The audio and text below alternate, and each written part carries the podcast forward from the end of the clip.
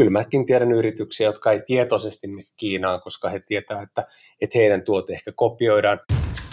Tämä on Kiinan kyydissä, Kauppalehden Kiina-podcast, jossa Suomen johtavat Kiina-asiantuntijat analysoivat nousevan talousmahdin muutoksen vaikutuksia niin yrittäjän kuin kuluttajankin näkökulmasta. Podcastin toimittaa Kauppalehden Hongkongin kirjeenvaihtaja Hanna-Miina Tanninen. Podcast on toteutettu yhteistyössä Keskuskauppakamarin kanssa. Tässä jaksossa keskustelemme tavaramerkkien ja patenttien suojaamisesta Kiinassa. Kuinka yritykset ovat päätyneet tilanteeseen Kiinan markkinalla, jossa oma muualla rekisteröity tavaramerkki on jouduttu ostamaan takaisin kiinalaiselta yritykseltä? Miten Kiinan sosiaalisen pisteytyksen järjestelmä näkyy Kiinan liiketoimintaympäristössä? Mitkä viisi asiaa kuluttajan on hyvä pitää mielessään tehdessään verkko-ostoksia ulkomailta? Tämä jakso on nauhoitettu kahdeskymmeneskolmas marraskuuta kaksituhattakaksikymmentäyksi. Tervetuloa kyytiin! Tähän jaksoon olemme saaneet vieraaksemme Timo Helosuon, joka on I P R-lakitoimisto Kolsterin toimitusjohtaja ja Suomi-Kiina kauppayhdistyksen puheenjohtaja. Kiitos, kun tullut mukaan Kiinan kyydissä podcastiimme. Kiitos, kiitos. Eli aloitetaan ihan perusasioista, eli mitä tekee I P R-lakitoimisto ja, ja miten Kiina liittyy omaan työhösi ja millä lailla sitä seuraat? Joo, aika monelle on varmaan hieman vieras, että mikä on I P R ja, ja miten tarvitaan lakitoimistoa. Käytännössähän tämä liittyy innovaatioiden kaupallistamiseen, eli siinä vaiheessa, kun yritys tai yksityishenkilö on saanut sen keksinnön ja haluaa suojata sen joko patentilla tai ää, muilla suojamuodoilla, niin aika usein he ottaa yhteyttä sitten ammattilaisen, joka helpottaa tekemään siitä semmoisen dokumentaation ja kehittämään sitä siihen suuntaan, että sille voidaan myöntää tämmöinen yksinoikeus äh, suoja sen käyttämiseen. Ja me tiedetään, että tää, nämä oikeudet on ne patentti tai tavaramerkki, suoja tai vastaava on aluekohtaisia, niin tästä muodostuu semmoinen verkosto ja me toimitaan, meidän kotialue on Eurooppa ja sen lisäksi meillä on myös yhtiö Kiinassa, eli tätä Kiinaakin on seurattu. Ja käytännössä me halutaan varmistaa sitä, että uudet teknologiat ja keksinnöt leviää mahdollisimman nopeasti eri puolille maapalloa, koska lähtökohtaisesti ne on tehokkaampia kuin vanhat, ne on turvallisempia käyttää ja yleensä ne on myös ympäristöystävällisempiä. Eli sitä kautta me saadaan uusittua sitä vanhaa teknologiaa ja siihen tarvitaan tätä I P R-maailmaa, joka hoitaa nämä pelisäännöt ja käytännöt. Miten tota, teidän työhönne kuuluu suomalaisyritysten auttaminen Kiinan markkinoilla? Millä lailla te toimitte ja minkälaisia käytännön asioita siihen liittyy? No aika usein se lähtee siitä, että kun yritys miettii, että Kiina on potentiaalinen markkina-alue heillä tai toimitaan siellä, niin täytyy huolehtia, että se oma brändi on suojattuna, ettei kukaan rupea vaikka sillä omalla nimellä toimimaan ja tekemään huonolaatuisia tuotteita. Eli se lähtee siitä, että suojataan sen yhtiön ja tuotteiden brändit, nimet. Ja varmaan on aika moni kuullutkin niistä onnettomista sattumuksista, kun tämä on unohtunut ja sitten on jouduttu niitä hakemaan takaisin. Seuraava vaihe aika usein on se, että meillä on sellaista teknologiaa, jota me halutaan käyttää meidän tuotteissa Kiinan markkinoilla ja siihen liittyy sitten nämä patentit ja se suojaus. Eli sillä huolehditaan, että kukaan muu ei ilman lupaa testa samaa meidän teknologiaa, joka me ollaan keksitty. Mutta siihen liittyy paljon muutakin. Se voi olla lisensointiin liittyvät asiat. Se voi olla erilaiset yhteistyösopimukset, yrityskaupat ja kaikenlaiset tähän niin kuin juridiset asiat, jotka liike-elämään liittyy. Meille, jotka, joukko mihin itse kuulun, joka en aktiivisesti seuraa välttämättä patenttia ja I P R-oikeuksia enkä omaa koulutusta asian suhteen, niin ihan lyhyesti, mikä ero on patentilla ja mikä ero on I P R-oikeudella, koska nämä on kaksi asiaa, mistä me keskustellaan tässä podcastissa myöhemmin. No joo, eli on näitä erilaisia suojamuotoja, joista patentti on yksi, ja patenttihan liittyy siihen, että sulla on joku teknologinen asia, joka, joka voidaan kuvata ja, ja todentaa. On totta kai muitakin vastaavia, esimerkiksi tavaramerkki tai sitten vaikka miltä jokin asia näyttää, esimerkiksi mallisuoja. Voi olla myös yrityssalaisuudet, jotka taas ei ole julkisia. Ja sitten niin kuin I P R laajemmin käsittää nämä eri, eri niin kuin alueet. Et jos sanotaan, että viisi keskeisintä ehkä mitä käytetään eniten on tämän innovaation suojaamiseen liittyvät, jotka on patentit, hyödyllisyysmallit, joka on tämmöinen niin kuin simppelimpi tapa kertoa ja kuvata, että miten tämä asia toimii. Ää, tavaramerkit tietysti niin kuin nimensäkin mukaan suojelee brändiä, ää, tekijänoikeudet, copyrightit Ja, sit on, ja nämä kaikki on julkisia. Ja se idea on, että ne tehdään julkiseksi ja kerrotaan, että meillä on kielto-oikeus kieltää muita niitä käyttämästä. Ja sitten on ta- yrityssalaisuudet, jotka taas on kaikkea muuta kuin julkisia, mutta ne on myös osa tätä immateriaalioikeussalkkua. Minkälaiselle asialle voi hakea patentin ja minkälaiselle sitten kannattaa hakea I P R-oikeus? Siis näin öö, tämmöisellä yksinkertaistulla esimerkillä, eli tämä, emme millään tapaa pyydä tuota lainopillisia neuvoja nyt tässä podcastissa ollenkaan, mutta, mutta yritämme vaan päästä, päästä selville tuota sanastosta. No sä varmaan odotat, Hanna-Miina, multa, että mulla on patenttivastaus tähän, eikö niin? Joo, on. Kyllä, juuri sitä odotin. Joo, eli äh, otetaan ehkä se yleisin kysymys, mikä tästä tulee, että voiko tälle hakea patenttia. Ja meidän ensimmäinen kysymys on oikeastaan se, että onko se salainen edelleen vai onko se julkaistu jossain. Eli patentin yksi keskeinen piirre on se, että se pitää olla niin kuin uusi. Ja jos se on vaikka julkaistu jossain esityksessä tai messuilla tai väitöskirjassa tai muussa, niin se ei ole enää uusi. Eli tämä liittyy näihin patentteihin ja mallisuojiin, että, että sen pitää olla uusi, ennennäkemätön ja julkaisematon. Totta kai aina pieniä niin kuin, yksityiskohtia siellä voi olla niin kuin, poikkeuksena, mutta tämä on niin kuin, pääosin se juttu, että jos sulla on jo joku julkinen juttu, niin sille ei voi saada patenttia. Mutta jos mennään luovan työntekijöihin, niin siellä on paljon sitten niin kuin, tekijänoikeuksia. Ja äh, jotkut tekijänoikeudet noterataan esimerkiksi Euroopassa ihan hyvin ilman, että niitä lähdetään vahvasti suojaamaan, mutta jos me mennään esimerkiksi markkinoille, kuten Kiina, niin ne on hyvä rekisteröidä siellä. Ja sitten on tietysti niitä, jotka on jo vakiintuneita, jotka sä vahvistat, että ne kuuluu sulle, vaikka joku brändi, niin kun sillä on jo tunnettuutta, niin sillä sä pystyt valvomaan, että kukaan ei käytä sitä ilman lupaa. Kun te ä, autatte yrityksiä navigoimaan Kiinan ja Suomen välisessä patentti- ja I P R-oikeuslainsäädännössä, niin näin niin kuin pääpiirteittäin, millä lailla Kiinan patenttilainsäädäntö eroaa Suomen tai Euroopan vastaavasta ja, ja miksi tähän eroon on, on hyvin tärkeää kiinnittää huomiota? No, tämä on hyvä kysymys ja jos me lähdetään nyt ihan historiasta, niin, niin Kiinahan on ollut tässä patenttijärjestelmässä mukana vasta sieltä kahdeksankymmentäluvulta lähtien, kun he liittyivät maailman kauppajärjestöön ja se on tietysti yksi edellytys siihen mukaan tuloon. Ja Ja tämä oli iso ongelma varmaan niin kuin kaikkialla maailmassa, että Kiinassa surutta kopioitiin kaikkea ja, ja heidänkin piti sitten niin kuin miettiä, että okei, miten tämä homma laitetaan kuntoon. Ja eurooppalaiset aina meillä on aika hyvä tilanne, koska, koska Kiinan patenttilainsäädäntö alun perin pohjautui hyvin pitkälle Saksan vastaavaan lainsäädäntöön. Eli voisin sanoa, että jopa tänäkin päivänä se Kiinan patenttilainsäädäntö on aika lähellä sitä, mitä se on länsimaissa, Euroopassa tai, tai U S A:ssa. Mutta siellä on tietysti sitten paikallisia twistejä, ja tämä ehkä varsinkin niille yrityksille, jotka toimii siellä Kiinassa, niin on ehkä olennaistakin tietää, että mitkä sitten ne twistit on erilaiset, jotka on verrattuna tänne.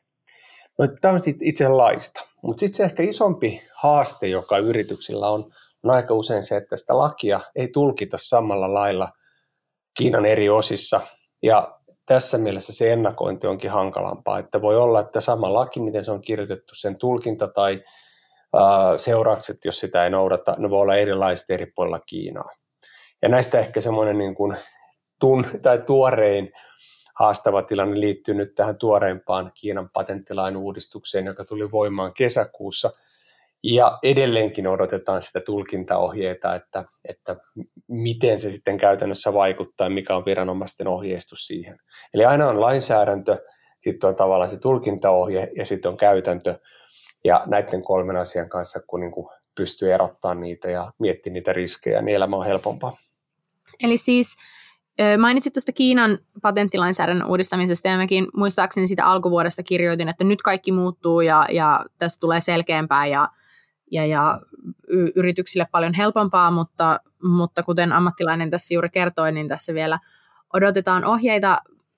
Yleisesti stereotypia on se, että, että jos menee Kiinan markkinoille, niin sitten kaikki mitä sä oot tehnyt, niin kopioidaan ja sitten sille asialle ei voi tehdä mitään. Ähm, no, stereotypia on stereotypia, eikä se ole ihan täysin totta, mutta, mutta miten sä koet alaa seuraavana ammattilaisena, että mistä tällaiset niin kuin mielikuvat mahdollisesti tulee liittyen Kiinan tavaramerkkien ja patenttien suojaamiseen?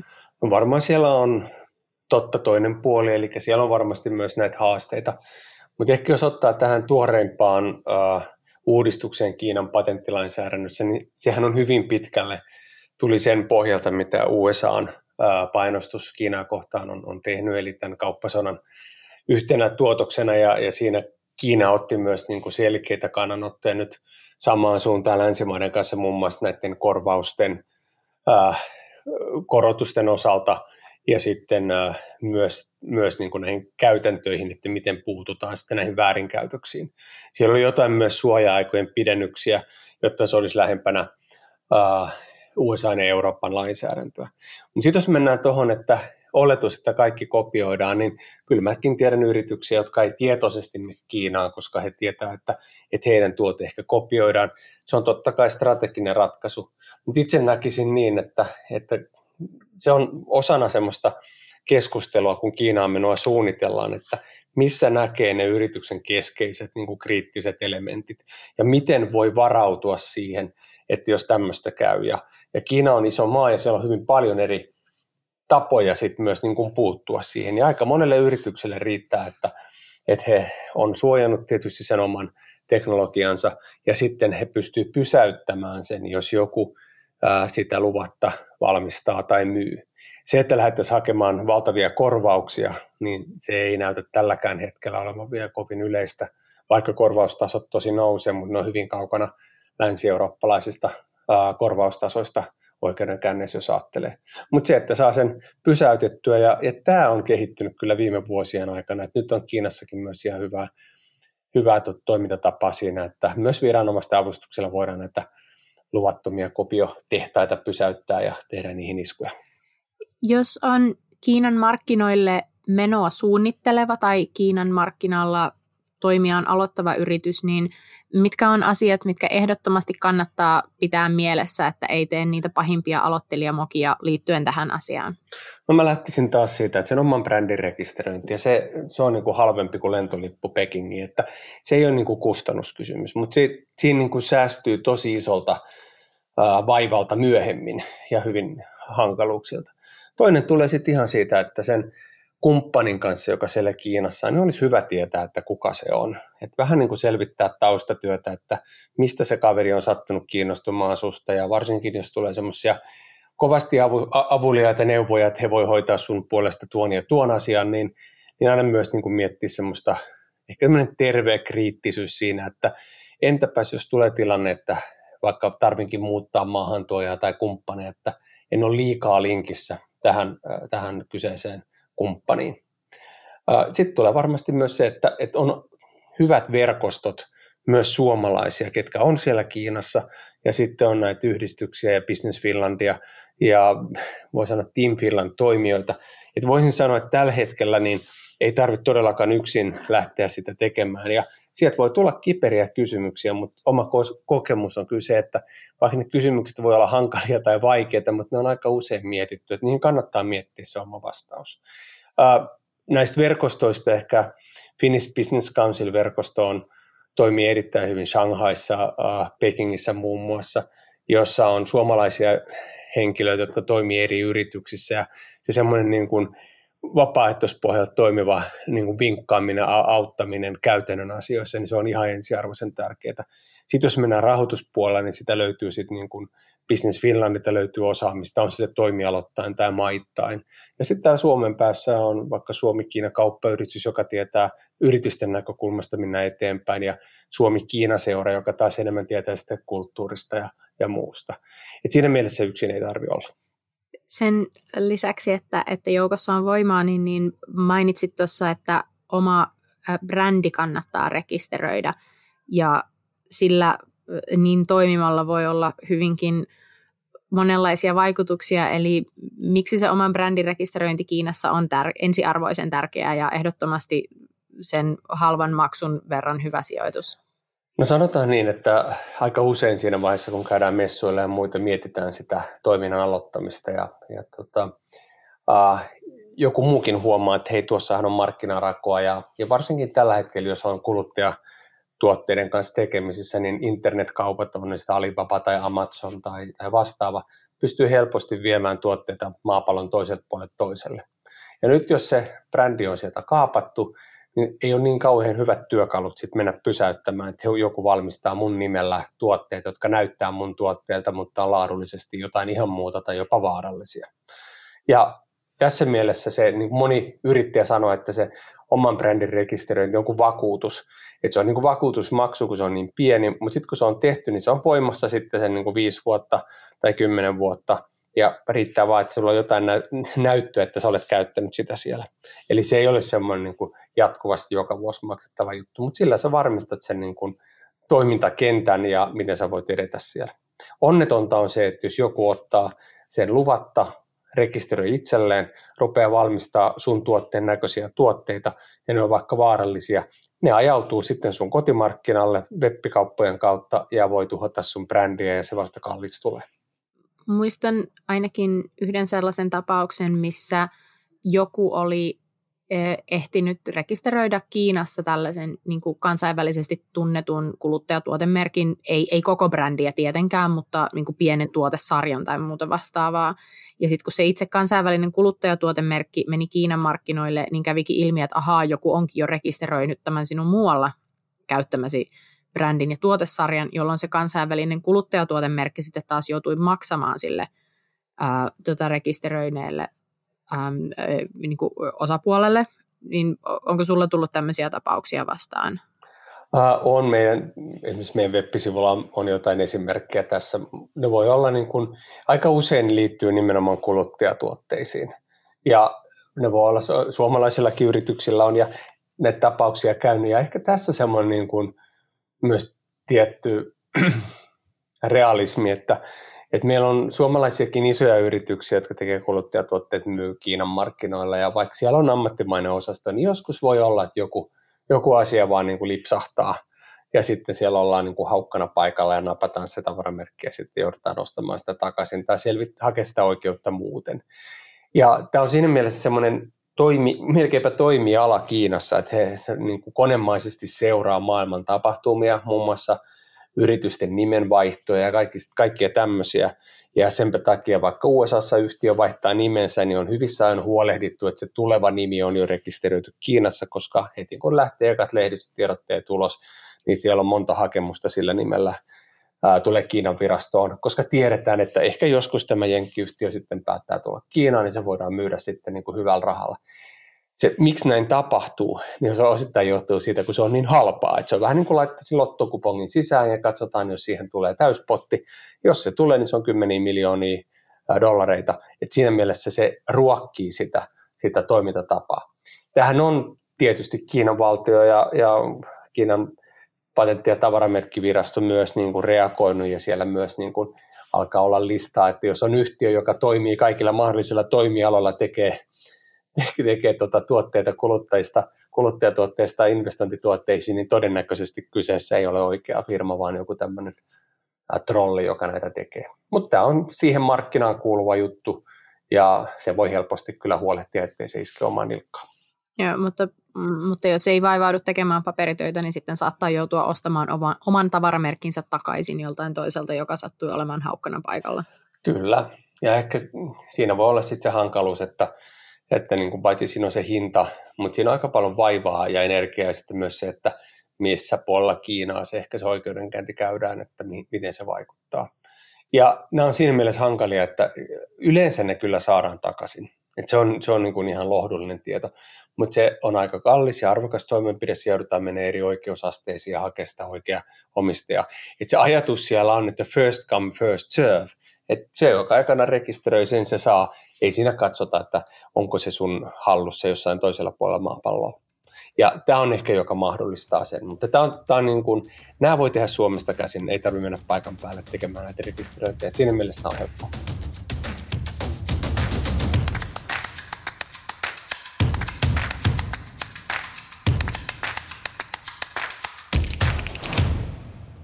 Sanoit tuossa aikaisemmin, että, että Kiinan markkinoille mennessä on paljon muitakin kiperiä kysymyksiä, niin mitä muita kiperiä kysymyksiä näin etukäteen kannattaa ottaa selville ennen kuin menee Kiinan markkinoille rekisteröimään patentteja tai I P R-oikeuksia tai muuten tekemään sopimuksia?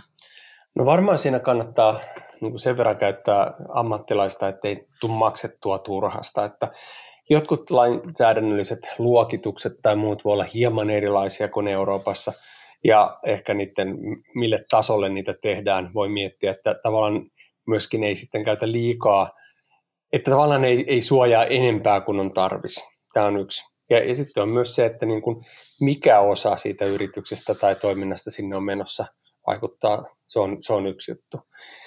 Sitten sit tulee ihan nämä muut, muut asiat, että kiinalainen tapa toimia ja ää, miten sopimuksia luetaan tai ää, mitä oletetaan ihmisiltä, niin muun muassa nopeus on yksi, jonka mä tällä hetkellä nostaisin esiin. Ja tässä on ihan selkeä muutos tapahtunut viimeisen kymmenen vuoden kuluttua, että, että tällä hetkellä se on erittäin osaavaa, nuorta, energistä ää, porukkaa kiinalaisissa yrityksissä. Ja aika usein tulee tilanne, että suomalaiset on pettyneitä, kun se hyvä idea ei iskenytkään läpi, kun on menty sinne PowerPoint-kalvojen kanssa esittelemään, että hei, meillä on tämmöinen idea tehdä. Tai usein se kiinalainen osapuoli haluaa, no näytä mulle nyt jo, mutta jos sä tulet suunnitelman kanssa, niin todetaan, että no ne ei ekana tekemään ja tule näyttää, kun se on valmis. Ja tässä mielessä aika jänne on aika usein se, että sun pitää olla nopeampi, kun me ollaan perinteisesti totuttu Euroopassa, ja sun pitää olla valvimmat tuotteet tai palvelut ennen kuin sä menet sinne. Ja sitten kolmas asia on tämä paikallistaminen tai lokalisointi, niin kuin kutsutaan. Ja tämä on oikeastaan aika ymmärrettävä juttu. Monelle suomalaiselle voi olla vaikea ymmärtää niitä kiinalaisia mökkejä, tai niin kuin joku puhuu tätä Kiinan tekstiä, että mitä ne kirjaimet tarkoittaa tai mitä ne sanat tarkoittaa. Ihan vastaavasti meidän nimet ja teksti on vaikeaa monille kiinalaisista. Ja tämä, että miten se yrityksen nimi tai brändi lokalisoidaan paikalliselle kielelle, niin siihen kannattaa hetkonen käyttää aikaa, että tehdäänkö se muun muassa sen esimerkiksi sen tarkoituksen mukaan, että se ajatus on sama, tehdäänkö se esimerkiksi miltä se kuulostaa, että se on sama, vai onko joku muu tapa. Koska olennaistahan on, että se paikallinen asiakas pystyy helposti muistamaan sun yhtiön nimen ja pystyy helposti lausumaan sen. Ja tämä on ehkä semmoinen, mihin silloin tällöin törmää, että me uskotaan, että se meidän tapa lausua ja kirjoittaa on niin vahva, että me ei ymmärretä sitä, että asiakkaalle se voisi olla fiksumpi tapa ehkä tehdä heidän elämä helpommaksi. Ja sitten elää sen niin kuin co-brandingin kanssa. Kun on itse neuvotellut vuokrasopimuksia täällä Hongkongissa, niin mä oon huomannut, että mitä enemmän minua painostetaan tekemään päätös nopeasti tai mitä kovempalla äänellä mulle huudetaan siinä neuvottelutilanteessa, niin sitä suuremmalla todennäköisyydellä siinä asunnossa on joku vikana tai sitten mä en ole neu- tai niin kuin neuvoteltu tarpeeksi, niin, niin tota, sanoit, että tuossa asioiden pitää tapahtua nopeasti, mutta onko tämä sitten sama asia neuvottelutilanteessa, että jos joku alkaa siellä Kiinan päässä kertomaan, että nyt on hyvä tarjous, nyt on aivan loistava tarjous, siihen pitää tarttua heti, niin on, onko siitä vielä tarkistaa toiseen kertaan?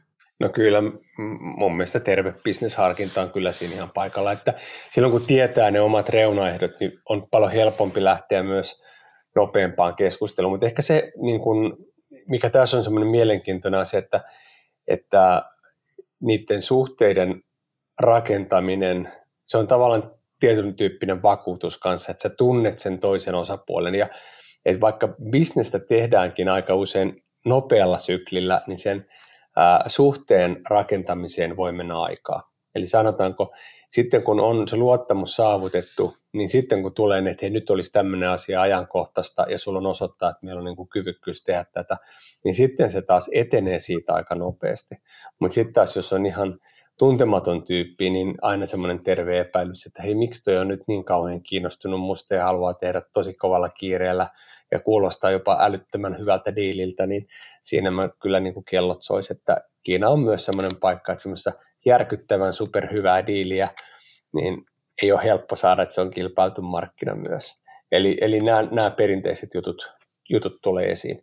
Ja toinen on sitten se, mikä menee ehkä tähän niin kuin sen kumppanin taustan selvittämiseen, että jos Jos on verkostoa tai pystyy muuten niin kuin vähän tekemään taustatsekkiä, niin se on kyllä ihan kannattava juttu, koska viranomaisrekistereistähän voi löytyä ihan perustiedot, mutta siellä voi olla sitten erilaisia sidoksia, jotka liittyy sitten niin kuin muihin yhtiöihin tai sukulaisiin tai, tai muihin asioihin. Sitten ihan oma asiansa ja, ja tota, on tämä niin kuin sosiaalinen pisteytysjärjestelmä, joka Kiinassa on.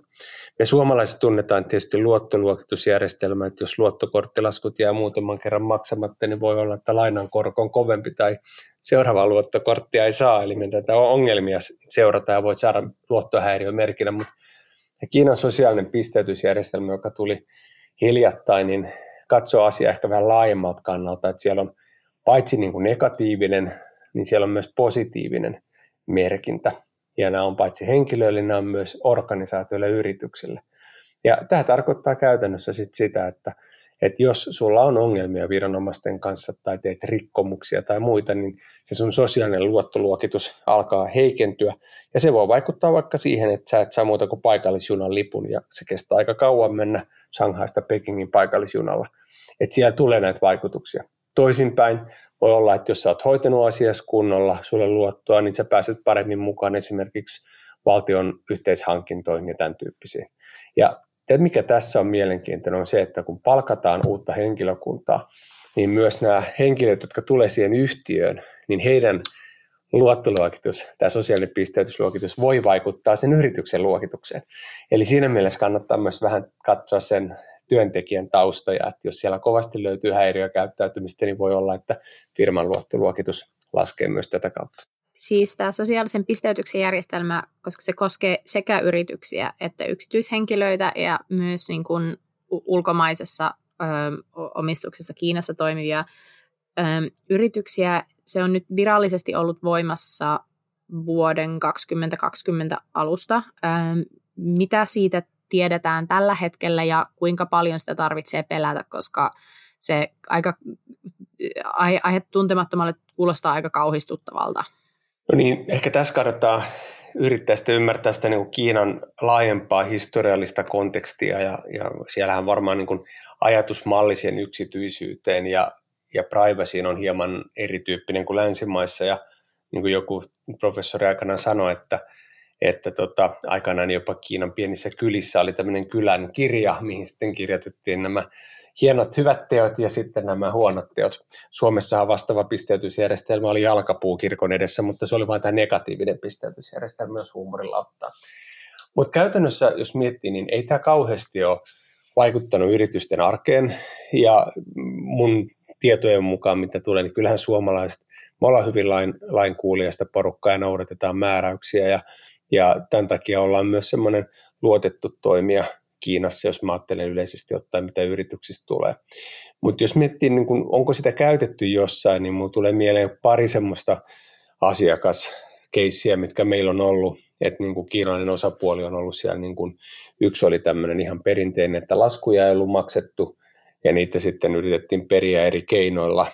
Ja sitten kun normaali keinot oli käytetty, niin sitten otettiin myös tämä luottaa sosiaalinen pisteytysjärjestelmän mukaan, että miten voiko sitä käyttää tämmöisenä vipuna tässä yhteydessä. Tämä on tämmöistä ehkä kiinalaiseen tyyliin luovaa ratkaisutoimintaa, että se on myös yksi keino, mitä voidaan käyttää sitten, jos tilanne vaatii. Mutta muuten käytännössä näkyy äärimmäisen vähän, eikä tule käytännössä vastaan. En pelkäisi, mutta tietysti jos lähtee jo siltä kannalta, että aikoo tehdä jotain vilunkia, niin sitten varmaan voi olla enemmän ongelmia. Voiko jopa olla, että tuota... tästä järjestelmästä voisi olla hyötyä suomalaisille yrityksille, koska suomalaiset yritykset perinteisesti ovat erinomaisia no, juuri noudattamaan sääntöjä, mutta just hallintokulttuurissa ja, ja täyttämään kaikki lomakkeet ja, ja, ja muutenkin toimimaan sekä lain että hyvän tavan mukaisesti, niin jos kiinalaisen yrityksen pitää valita vaikka vähän kalliimman suomalaisen tuotteen väliltä, jonka yrityksellä on parempi piste, pisteytys tai sitten halvemman kiinalaisen tuotteen väliltä, jolla on sitten vähän huonompi pisteytys. Jos toisten yrityksen pisteytykset vaikuttaa toisiin, niin ajaako tämä sitten parhaimmassa tapauksessa jopa suomalaisille yrityksille lisää asiakkaita? Ähm, no onhan siinä tämäkin mahdollisuus. Ja sitten myös toisinpäin, jos on ongelmia, niin voi olla, että se, se vaikeuttaa eteenpäin menoa. Ja ehkä mä sanoisin silleen, että suomalaiset yritykset hoitaa kyllä niin kuin mitä vastaan tulee niin hyvin asiat. Mutta sitten jos alkaa niitä ongelmia tulemaan, niin se haaste ehkä tässä on se, että, että jos ei sitä niin kuin seuraa, ja siis on ihan kännykkääppejäkin, missä näkee, että miten yritys yritys on siellä luokiteltu ja missä on niitä tietoja. Mutta jos, jos niin kun huomaa, että nyt vaan tuntuu, että asiat ei etene viranomaisten kanssa tai muussa, niin se on semmoinen asia, että kannattaa katsoa, että selvittää, että hei, voiko siellä meidän sosiaalisen luokituksen pistejärjestelmässä olla joku nyt täppä väärinpäin. Ja onko se ehkä virheellisesti tullut jostain, koska sinnehän kerätään tietoa eri, eri viranomaisilta ja eri lähteistä. Ja voi olla, että se on se, joka hidastaa asioiden etenemistä eri viranomaisten kanssa tai muuta. Et se olisi mulla ainakin ensimmäinen, että jos, jos niin kuin on tilanne, että et, et tosiaankaan tiedä, että miksi tämä nyt kestää, ettei mennä hommat edetä, niin kannattaa katsoa, että olisiko siellä joku tämmöinen selittävä tekijä. Entäs jos katsotaan tätä Kiinan juuri tuote- ja patentti- ja I P R ja, ja muuta markkinaa kuluttajan näkökulmasta, ja tässä on nyt tämän podcastin jakson äm, ilmestymisaikaan tämmöinen Yhdysvalloista Suomeenkin rantautunut ostosjuhla, niin kuin Black Friday, jolloin ihmiset tilaa muun muassa nettikaupasta paljon, ja ihan perusteltua on olettaa, että ainakin osa siitä on, on tehty Kiinasta, niin mitkä on ne asiat, mitä kuluttajan on hyvä pitää mielessä, kun tekee verkkokauppatilauksia varsinkin nyt Kiinan suunnasta tällä hetkellä? Tämä on eri, erittäin ajankohtainen kysymys, ja meillähän oli tämä Singles Day tässä pari viikkoa sitten, joka oli tässä kiinalainen vastaava iso ja nyt maailmalle levinnyt tämmöinen tota, ostoshuumapäivä. Mutta sanoisin, että on ehkä viisi keskeistä asiaa, jos pitää mielessä, niin on aika, aika turvallisella puolella. Ja ensimmäinen liittyy tähän verkkokauppaan, että varmistaa sen verkkokaupan, mistä on ostamassa tuotetta, että se on luotettava. Kuvahaulla ihmiset hakee aika usein tuotteita ja voi päätyä hyvinkin erilaisiin verkkokauppoihin, mutta sen, tämän verkkokaupan luotettavuus kannattaa katsoa. Onko selaimessa jotain varoituksia siitä, onko se ulkoasu oikein, onko kirjoitusvirheitä pahasti, onko tuotteiden nimet ja logot oikein, onko tuotteilla takuuta, onko ostajien arvioita, kaikki tämmöisiä asioita. Eli tämmöinen niin kuin maalaisjärjellä, onko se verkkokauppa luotettava.